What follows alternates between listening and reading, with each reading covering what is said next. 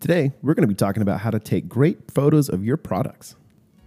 The Port City Podcast is brought to you by Port City Media and is designed to demystify the world of marketing and design. We'll be bringing in colleagues, experts, and clients to discuss the ins and outs of how to talk so your customers want to listen. And we'll learn a lot in the process.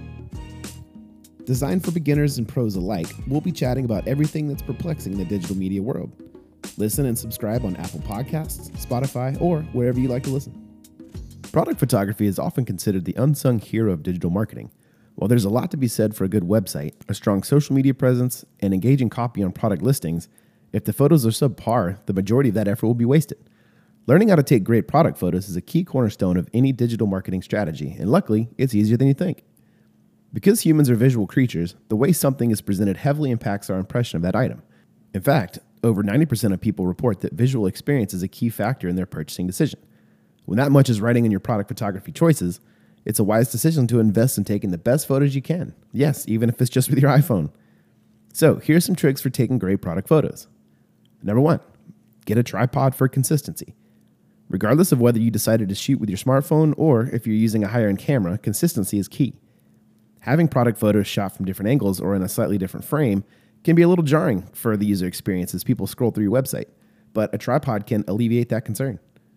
Tripods are inexpensive, and by marking their setup spot with tape, you can ensure that every photo is from the same angle every single time. Number two, make the lighting work for you. When shooting photos, you have two main light choices natural or artificial. For most things, natural light is the most flattering option if you have access to it, and it saves you from having to invest in a major lighting setup. Even if you just have one bright office window to work with, adding a neutral backdrop and scheduling your shoots when you get the most light can make a big difference. And finally, make sure to shoot a blend of images. When customers look at product photos, they're typically looking for two things the details of the item and the functionality of the item. By shooting a blend of images, you can show both of these things on one product page.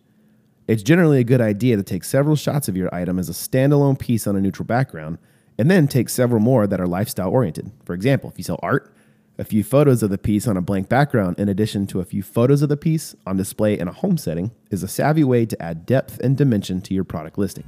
If you need help getting your product photography just right, we're just a call away. Get in touch to learn more about our photography services today. Until next time.